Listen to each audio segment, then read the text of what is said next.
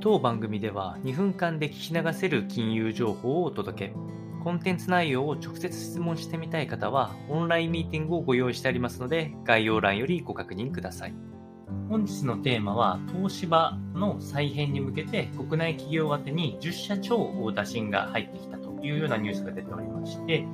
えー、こちらの情報、リーク情報に関しては、中部電力の広報担当者からのコメントがあって、えー、今、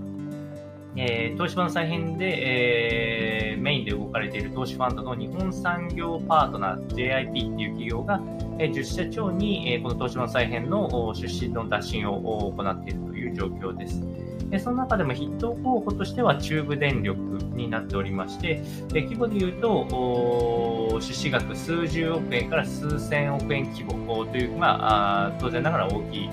金額になっております。というのが、まあ、一時入札を行っている状況となっております。その他の大手企業としては JR 東海であったりとか、オリックスなどがメインとなっておりまして、基本的には国内企業だけで再編を行っていこうという取り組みとなっております。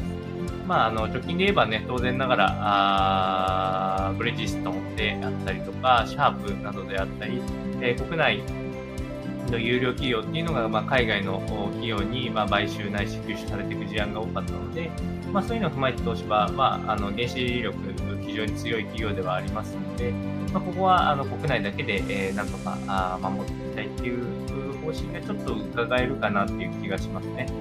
でまだ当然ながら、あ東芝の広報はまだ、あのー、原則として回答できないというメントになりますので、まあ、今後も引き続き注視できればと思いますので、参考にお届けをいたしました。